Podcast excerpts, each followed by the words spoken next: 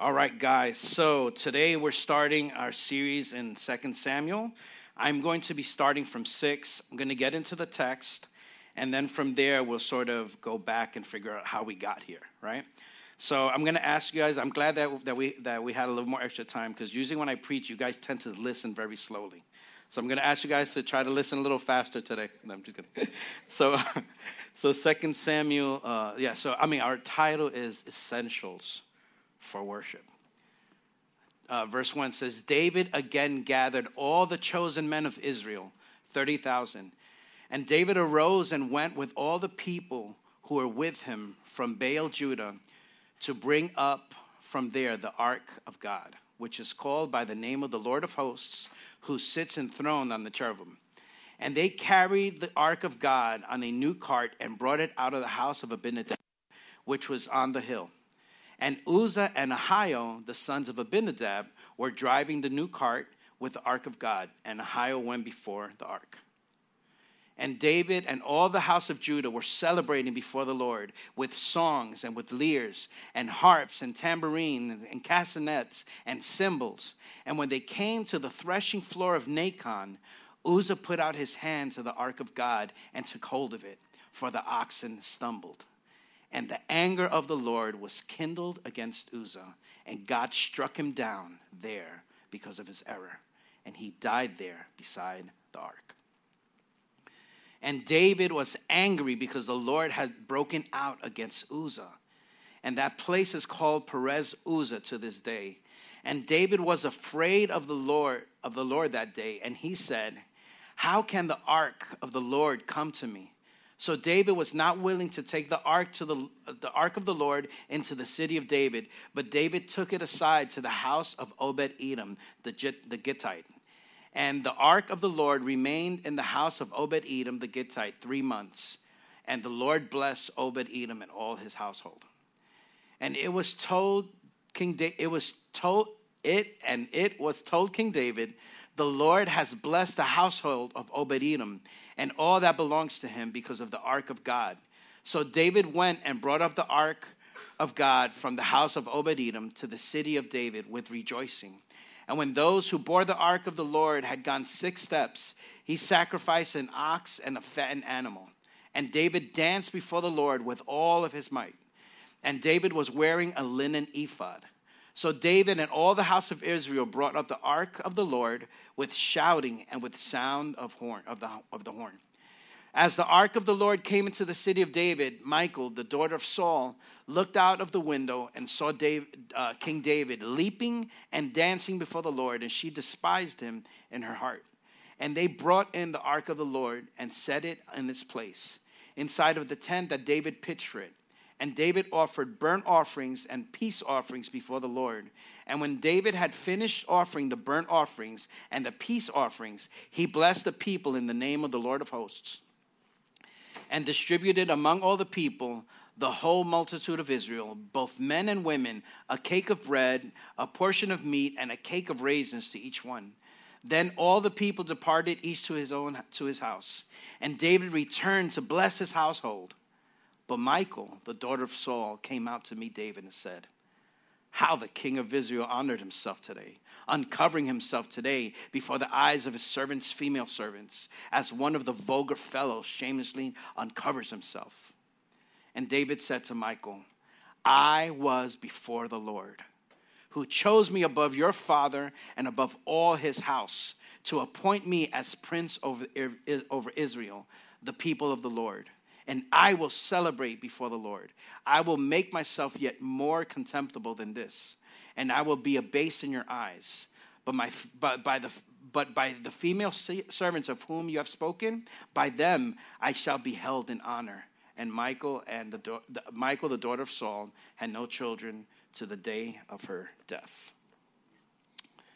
So I'm going to just ask you to all join me in prayer. Lord, we come before you, and we ask you that you may speak to us, Lord. Lord, we pray that we may be convicted of your holiness, and at the same time understand your desire to be close to us, Lord.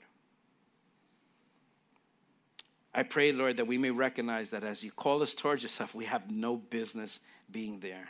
But by the blood of Jesus, we can come boldly before the throne of grace. I pray that we may help us to value who you are and what you have done for us. And I pray that you may reveal yourself, that we respond to your holiness and your greatness with humility and surrender. And we ask you all this in your name, Jesus. Amen. Amen. So, oh man, where did I put it?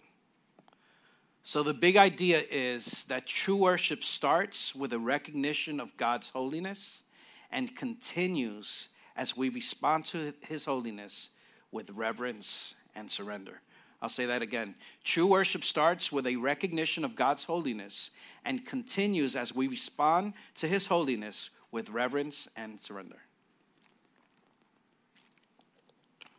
So, we ended off last time in 1 Samuel 30, and a couple of things have happened since then. And I know that Keith is going to go back probably next week and talk about some stuff in the past. But in chapter 31, Saul and Jonathan were killed. And David and the people mourned his death. After that, David was crowned as the king of Judah, which is just one out of the 12 tribes. And Saul's son, Ish-bosheth, was crowned as the king of Israel. After he was killed, Israel declared their loyalty to David, which was fulfilling the prophecy and the early anointing of David that had happened years before that, when God had anointed him as the future king of Israel. David continued to battle against the Philistines, and he would inquire of the Lord, and the Lord will lead him where and when to go to battle, and he will also lead him when not to go to battle. And David was obedient to the Lord, and because he was obedient to the Lord, he was successful in his battles. So as David starts his rule, he recognizes his need for the presence of God. So I also believe that David's heart was recognizing that he is not the king of Israel, but that God is the king of Israel. And his heart was that God would rule through him. So he thinks about bringing the Ark of the Covenant back to the people and placing it in the center of Israel in Jerusalem. So the Ark of the Covenant had been gone for about 70 years at that time. It was stolen by the Philistines in the middle of a battle. During that time, Israel had turned their backs on God, and without going to battle, they decided to bring the Ark of the Covenant into the battle because God's presence had brought victory to them in the past. But they had turned from God, and his glory had already departed from Israel. So when they went in trying to bring this good luck charm, they were defeated, and the ark was stolen. The Philistines put the ark in the temple of Dagon. And, I mean, there was judgments and funny stories. You guys want to read it about Dagon and the temple. And judgments and plagues came around the people. And the people of the Philistines, they hated the ark. And they sent it off on a new cart. And they had... they had put two cows to send it off, and they said, "Man, if this was the God of the Israelites that has judged us, then these cows are going to lead them to Beth Shemesh," and that's exactly where the cows went by God's providence. And the people of Beth Shemesh were so excited; they saw the Ark of the Covenant, and they decided to look inside of the ark, and 70 men were struck dead because of that. Because they were not to look inside the ark. So, what is the Ark of the Covenant? I know we've talked about it before, and I'm going to try to talk about it quickly. So, the Ark of the Covenant is at the center of this story. It was a wooden chest that was overlaid with gold, and on the cover there were two golden cherubim, which are angels, and with their wings spread towards each other. And this represented the presence of God, as we see different parts of Scripture that in the throne room of God there are angels surrounding the throne of God, and in between the angel was called the mercy seat, and this represented the throne of God, and is also a place where the blood of the sacrifice was sprinkled when the sacrifice was made for Israel's sin. On the inside, there was a jar of manna, which was a substance that rained from the earth that the Israelites used to make bread when they had no food, had God provided for them when they were in the wilderness. And there was the tablets where God wrote the Ten Commandments. And there was also Aaron's budding staff, which I'm not going to get too much into, but is what God used to declare that the Levites were going to be the priestly tribe. And it was a miracle because the dead stick overnight budded almonds. So anyway, another word for the Ark of the Covenant is the Ark of Testimony, and God has revealed much about himself in this Ark. One Bible teacher says that the Ark represented God's rule, God's reconciliation, and God's revelation. His rule is that, in the Word of God, it says that he is enthroned above the cherubim. And this is the throne of God, his rule. Also, his reconciliation is that in that the mercy seat, the people were reconciled to him by the sacrifice and the sprinkling of the blood there. And also his revelation is that he gave us his word. He gave us the Ten Commandments. He gave us the law. He gave us his word. And God continues or has revealed himself to us through his word. So I'm trying to go fast, so I won't spend too much time on this. Hopefully you guys are able to catch up. One thing that the Lord told Moses in Exodus 25, he said, speaking about by the Ark of the Covenant, there I will meet with you, and there I will speak to you. So God has revealed himself through every part of the tabernacle. If you guys are interested, have a conversation with me. It's one of my favorite topics of the Bible, and I'll chew your ear off. That's good. But anyway, it's amazing. The tabernacle is amazing. I'm not going to get too much into it. So the tabernacle was a tent where God's presence dwelt. And the word tabernacle itself means dwell. So God dwelt in the midst of his people.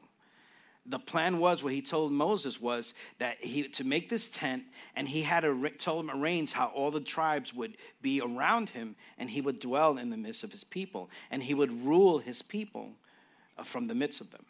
And it's also the place where the sacrifices were made for the people's sin.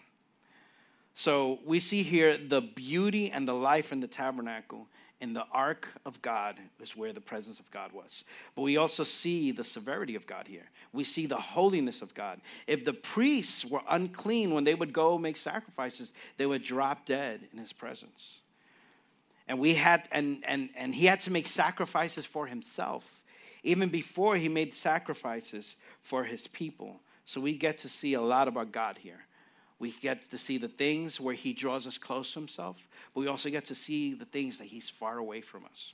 And God's mercy was seen in his constant warnings to Israel. God told them in the book of Leviticus and Deuteronomy, many times he would say, do this way, for I, the Lord, your God, am holy. He directed them and he warned them about many things. Like I said, when the 70 people were killed in Beth Shemesh, God had already told his people, do not touch and do not look into the ark. So that's his mercy there. And they died because of their disobedience. So jumping back into the story, the ark, after all that, was sent to the house of Obed-Edom, where we remained there for a long time. The ark remained in Obed-Edom's house during Saul's reign, so Saul never felt the need to call for the presence of God. So when David called for the ark, this was a huge deal. The ark had been, like I said, the symbol of the presence of God for so many years for the Israelites. He lived in the midst of them. He ruled and he spoke to Moses from there. So it was a big deal when David called for this, and it was a big celebration. I'm sorry, I should have had that picture the whole time I was talking about it. I'll give you guys a second. I think it's a good representation. I'll take a drink of water while you look at it.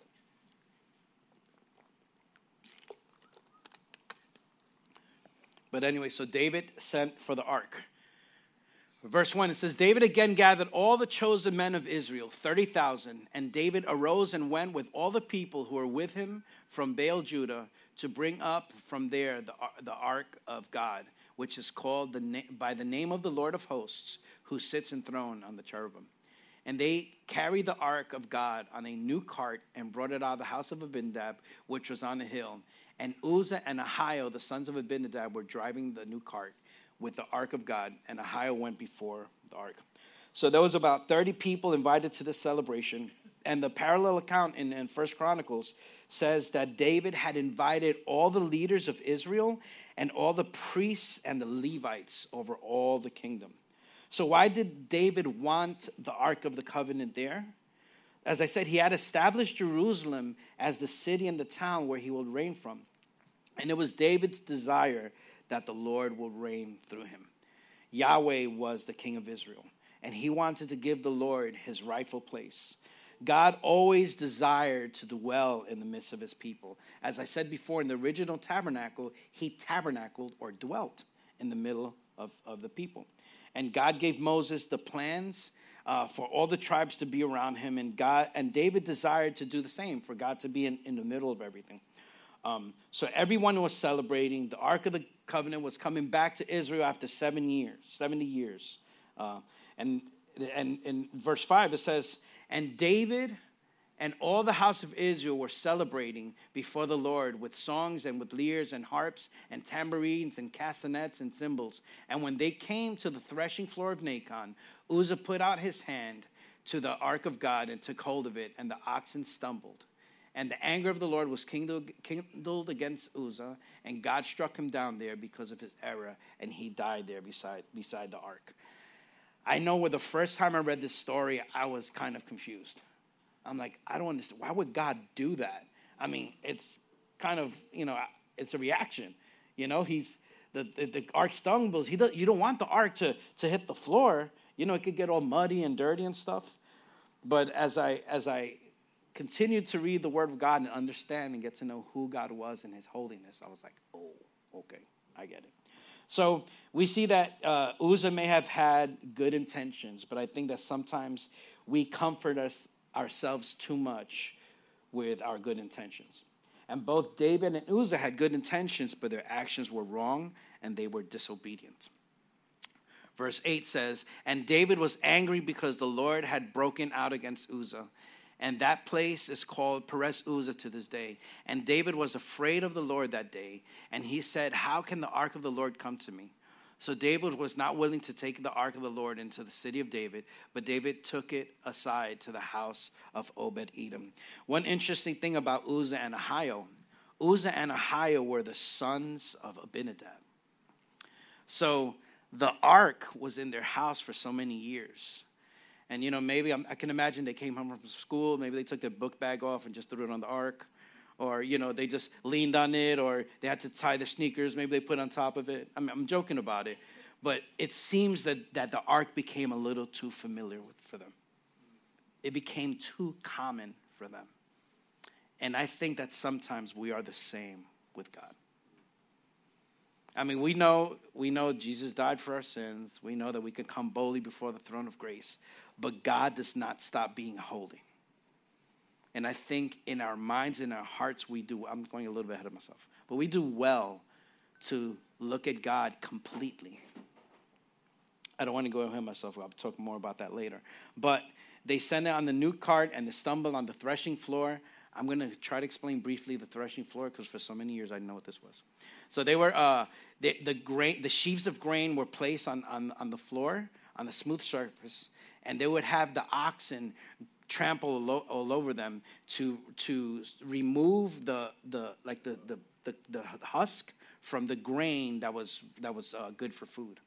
And then and they would either trample on them or use like this heavy sled thing. And then after that, they would take a fork and lift it up. And the husk would come up, and the wind would blow them away, and what was left there was the grain. So we see many examples of this in the Bible. The threshing floor, I think it shows up about 12 times, I think it is. And every time it shows up, it's a symbol of judgment.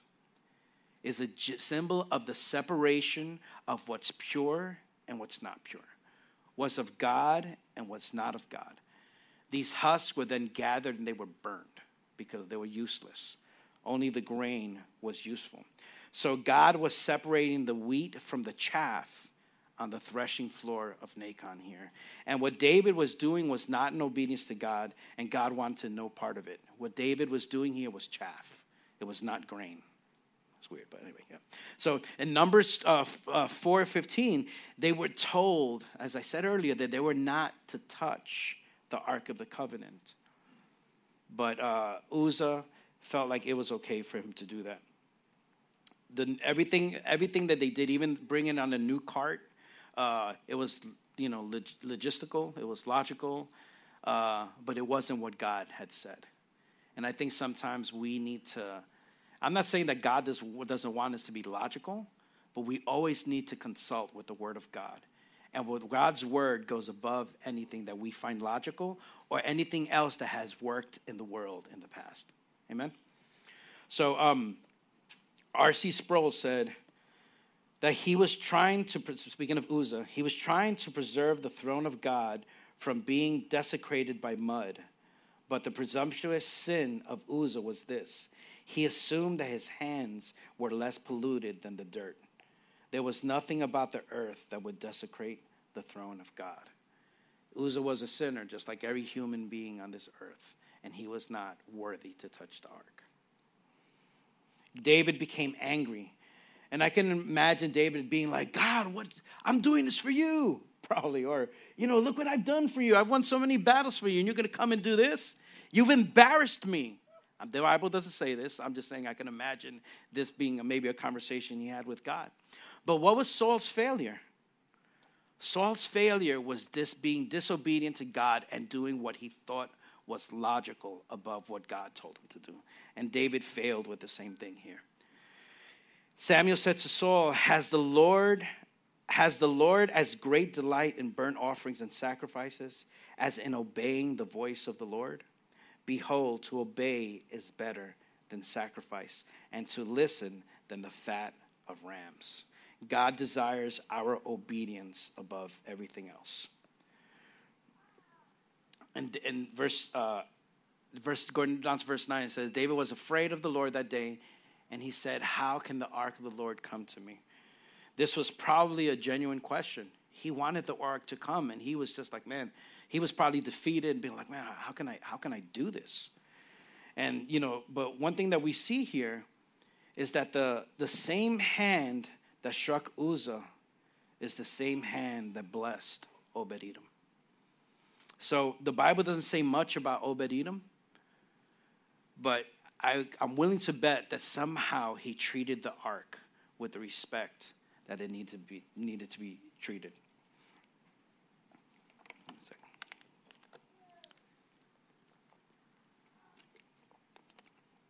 Verse 11 says, and the ark of the Lord remained in the house of Obed-Edom 3 months, and the Lord blessed Obed-Edom and all his household.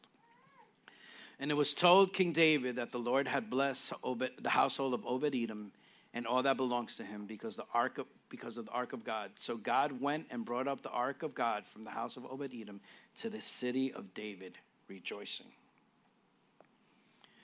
And when those who bore the ark of the Lord had gone 6 steps, he sacrificed an oxen and a fattened animal. And David danced before the Lord with all his might. And David was wearing a linen ephod. So David and all the house of Israel brought up the ark of the Lord with shouting and with sound of the horn. So in the book of 1 Chronicles, the parallel text, it gives some more detail to this. And David had told the priest, consecrate yourself, you and your brothers, so that you may bring up the ark of the Lord, the God of Israel, to the place that I have prepared for it. Because you did not carry it the first time, the Lord our God broke out against us, because we did not seek him according to the rule. So the priests and the Levites consecrated themselves to bring up the ark of the Lord, the God of Israel. And the Levites carried the ark of God on their shoulders with poles, as Moses had commanded according to his word. David said, we did not seek him, speaking of God, according to the rule. David, the same David that inquired of the Lord for every battle, did not inquire of the Lord to know how to transport the symbol of his presence.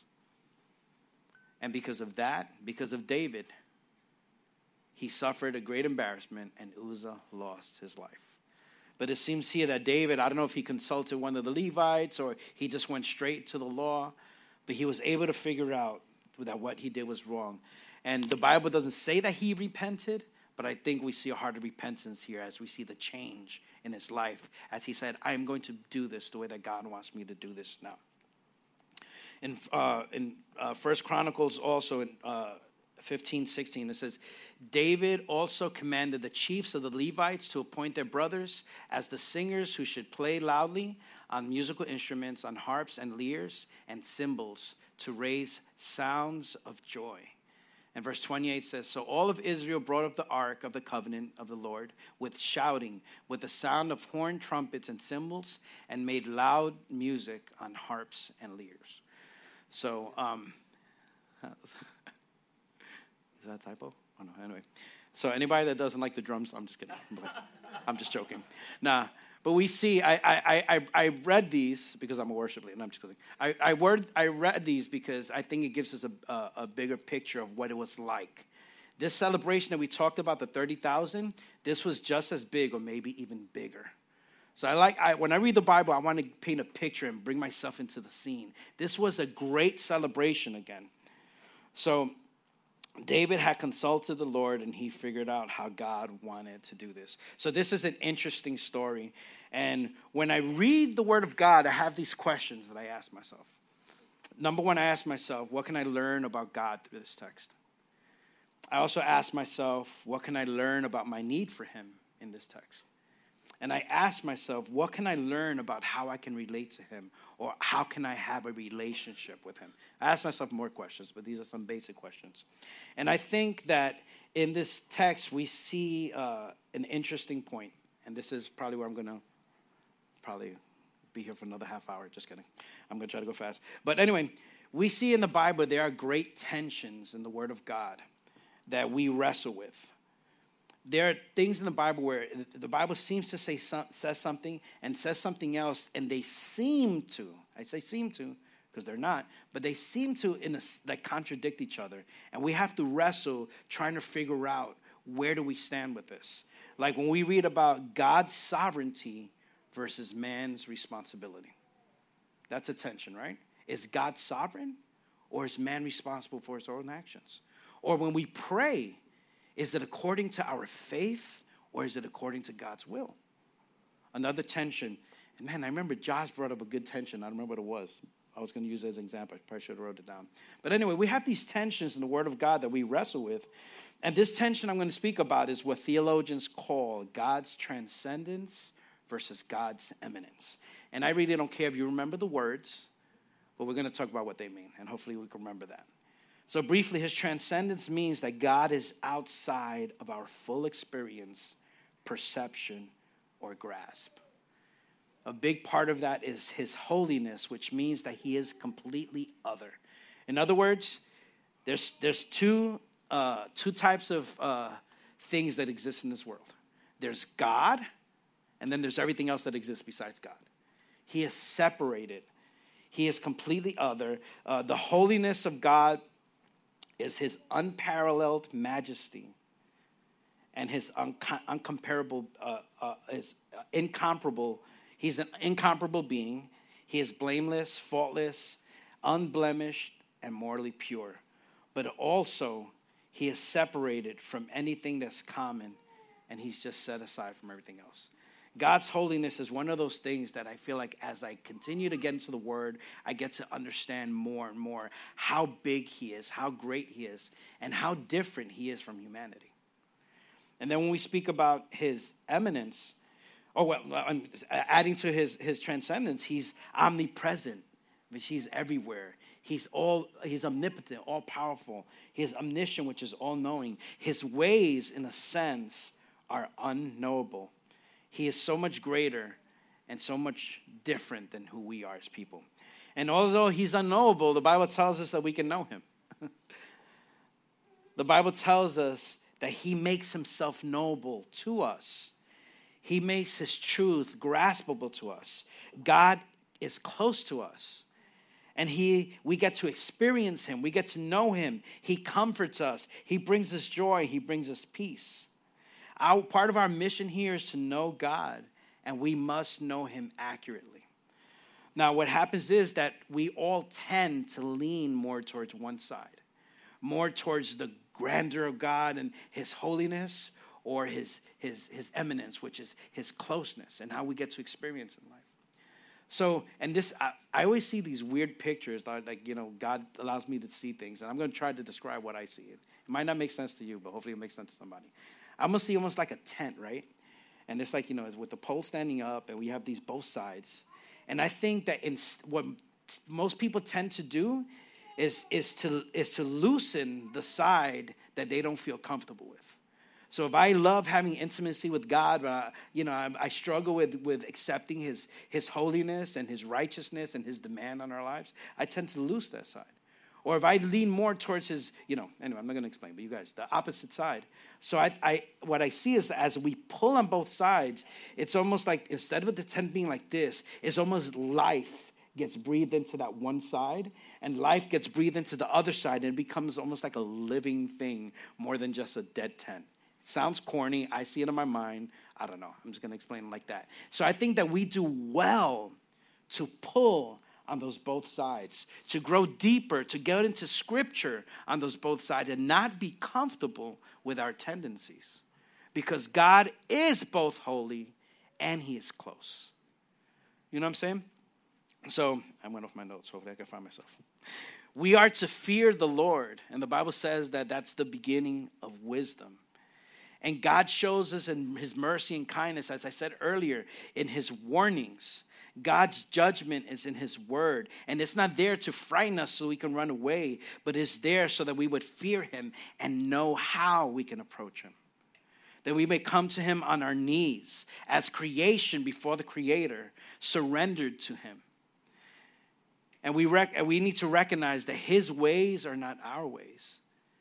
And His judgments are not our judgments. He is holy and He is set apart. He is totally other than us.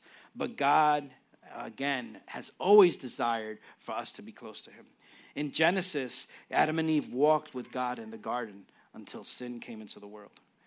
In Exodus, God told Pharaoh to let His people go so they may come and worship Him, and that He may tabernacle with them. As I said earlier, it was to dwell with them, and He dwelt in the midst of them. And it was only by the sacrifice of animals that they were able to approach, because the shedding of blood, with the shedding of blood, there was a cleansing of their sin, where their sin was covered, but that was a foreshadow of Jesus who would come and remove our sins. So This it says in 13, it said, when those who bore the ark of the Lord had gone 6 steps, he sacrificed an ox and a fattened animal, because he realized that sacrifice was necessary in order to approach God. Our sin is so bad that something has to die because of it. And it's supposed to be us, but God had established a system where an animal can be the substitute and the sacrifice, and will take our place. And ultimately, this foreshadow is about Jesus, who took our place on the cross, died for our sin, took the wrath of God. Now, God was not going to be less loving in order to be more righteous, or less righteous in order to be more loving, but He was completely loving and completely righteous. Jesus came and took the wrath of God that we deserve, so that we can be able to draw close to the Lord. You know what I'm saying? So God is both righteous and loving. He is both holy and set apart and close to us. Jesus gave His life for our sin, and the veil was torn. And for those of us who approach to Him by faith and repentance, we can come to Him. And for those that don't, will receive and experience the judgment of God. We can come to Jesus, we can receive the righteousness of Jesus, and only come to God clothed in His righteousness. So if we do not understand these two things, we cannot really worship God. We cannot really worship God if we don't see Him as this holy God, this great God, this amazing God that's so different than us, but yet how this God desires for us to be close to Him. We cannot, without a proper understanding, we tend to go to one both ways. We can tend to be far from God and not fear Him, but be afraid of Him. Or we can go to the other side where we treat Him as too common. And we don't want either of those two things, so we do well to pull on those to, we just continue to pull on the two things that bring tension. Charles Spurgeon said of this subject, he said, I can admire the solemn and stately language of worship that recognizes the greatness of God, but it will not warm my heart or express my soul until it has also blended there with the joyful nearness of that perfect love that casts out fear and ventures to speak with our Father in heaven as a child speaks with his father on earth. My brother, no veil remains. Another great quote that I've used before is from Tozer. He said, the greatness of God rouses fear within us, but his goodness encourages us not to be afraid of him. To fear and not be afraid, that is the paradox of faith. And also in Revelation 1, the Bible talks about that Jesus has the stars of the seven churches in his right hand. And when John falls before him as dead, he puts that same right hand on his shoulder, showing his power, but yet how he is close to us. Eugene Peterson calls this, when we can get a hold of this tension, resurrection worship. In Matthew 28, speaking of Mary Magdalene and the other Mary, after Jesus had resurrected, they worshipped him at his feet, and they took hold of his feet. He said, on its own, bowing at the feet of Jesus is not resurrection worship. And in the same way, holding the feet of Jesus in closeness is not itself an act of resurrection worship. But it's the two together. The act of reverence and intimacy need each other. The reverence needs an infusion of intimacy, lest it become a cool and detached aesthetic. And the intimacy needs to be suffused in reverence, lest it becomes a gushy emotion. So in society today, I think we lean more towards the close to God thing. And even with a lot of people, you know, a lot of people's belief of God is almost like we can be close to him without him being holy. And just the same way that the judgment fell upon Uzzah one day, if they don't come to Jesus, they're going to experience the same judgment that Uzzah did. I mean, you know, actually worse, an ultimate judgment. Uzzah lost his life, but we don't know about his eternity. But without repentance and coming to God, then he's going to be, these people are going to experience the wrath of God. And I think that one thing that's important, I think we need to start with the holiness of God before we go to the intimacy with God. Because if we don't, intimacy with God will be cheap. If we don't realize how other and how holy and how separate and how righteous God is, then what our closeness to God would not mean anything. We get to be before the throne of God, a place that none of us deserve to be. You know what I'm saying? So I think we do well to start with seeing how holiness, and yet he desires to have a relationship with us. You guys are listening very slow. I'm letting you guys know. Just kidding. But anyway, so we see here that God wants to be close, and he wants to bless us, and we want to invite his presence into every aspect of our lives, in our homes, in our work life, and all that. And remember, his presence is his rule, not redemption. Anyway, we want to invite him to rule in our lives, to be the redeemer of our lives, and the one that we go to. David, in his worship, he displayed some humility here. His first part where he expressed humility was that he recognized his failure, as I said earlier. And he turned from his error, and he came to the Lord. And in Psalm 24, where many believe that he wrote this psalm during this procession, he said, who shall ascend the holy hill of the Lord, and who shall stand in the holy place? He who has clean hands and a pure heart, and does not lift up his soul to what is false, and does not swear deceitfully. David also was humble in that he wore a linen ephod, which is a priestly garment. He was saying, today I'm not the king, you're the king. He came and he ministered before the Lord the same way that a priest would. So this was not the same place of, you know, he wasn't as distinguished, a king over all things. He humbled himself to become just a worshiper, just a person that was coming before the Lord. And with and this actually bothered his wife. We're not going to get into it probably because it's too late, but his wife despised him because he humbled himself. And that bothered her. But David was saying, you know what? I will celebrate. I will humble myself because before the Lord, I'm nothing. He's the king. I'm not the king. And even with his attitude of I will celebrate, do we come here as we gather together with that same attitude of I will celebrate before the Lord? David celebrated before the Lord with freedom, while his wife despised his passion for the Lord. And it's sad that sometimes, I know even people that I know that have grown up in churches where they've told them, if you are expressive in your worship, then you are doing it to get attention to yourself. And I wonder what they do with this text. Or even the woman with the alabaster jar that pours, you know, so much oil over Jesus. David was making much of God in his fullness of joy, being overjoyed that the presence of God was coming to his city and that he was going to be able to experience the Lord and be led by the Lord, and his people were going to have God in the center of their world.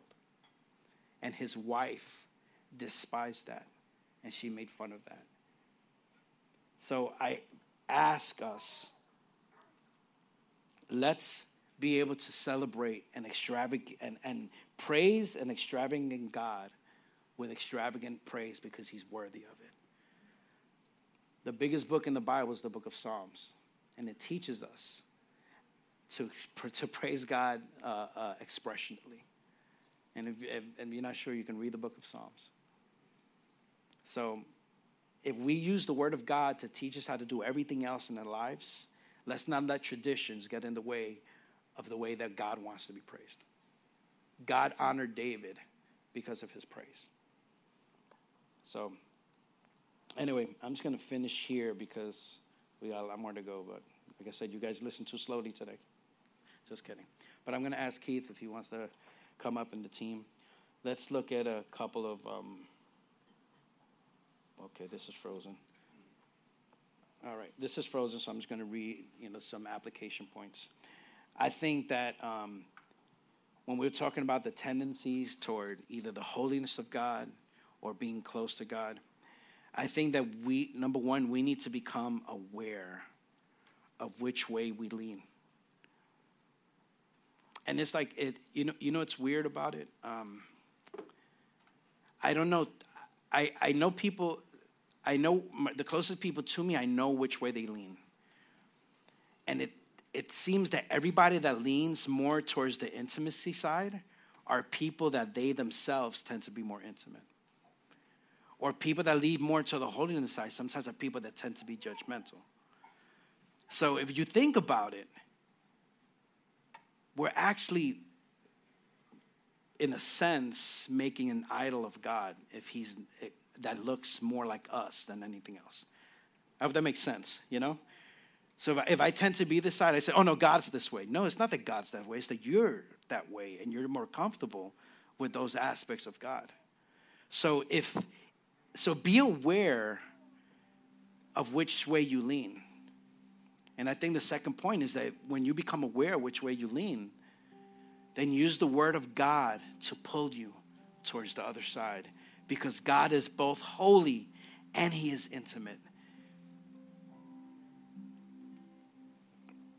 And I think the third part, I'm going to again encourage us, let's be free to celebrate the Lord and give him the praise that he is worthy of. Think about the thing, and you know, everybody has different personalities, that's fine. But think about the thing that arouses the most celebration in you. Whether it's sports, or anything else, and ask in value whether Jesus is more valuable than that and whether he deserves more celebration than that does. I know he owes you sports, but maybe it's just that I'm shallow and I'm turned on by sports, you know. But I can easily just go, you know. I'm gonna start doing that on Sundays. Just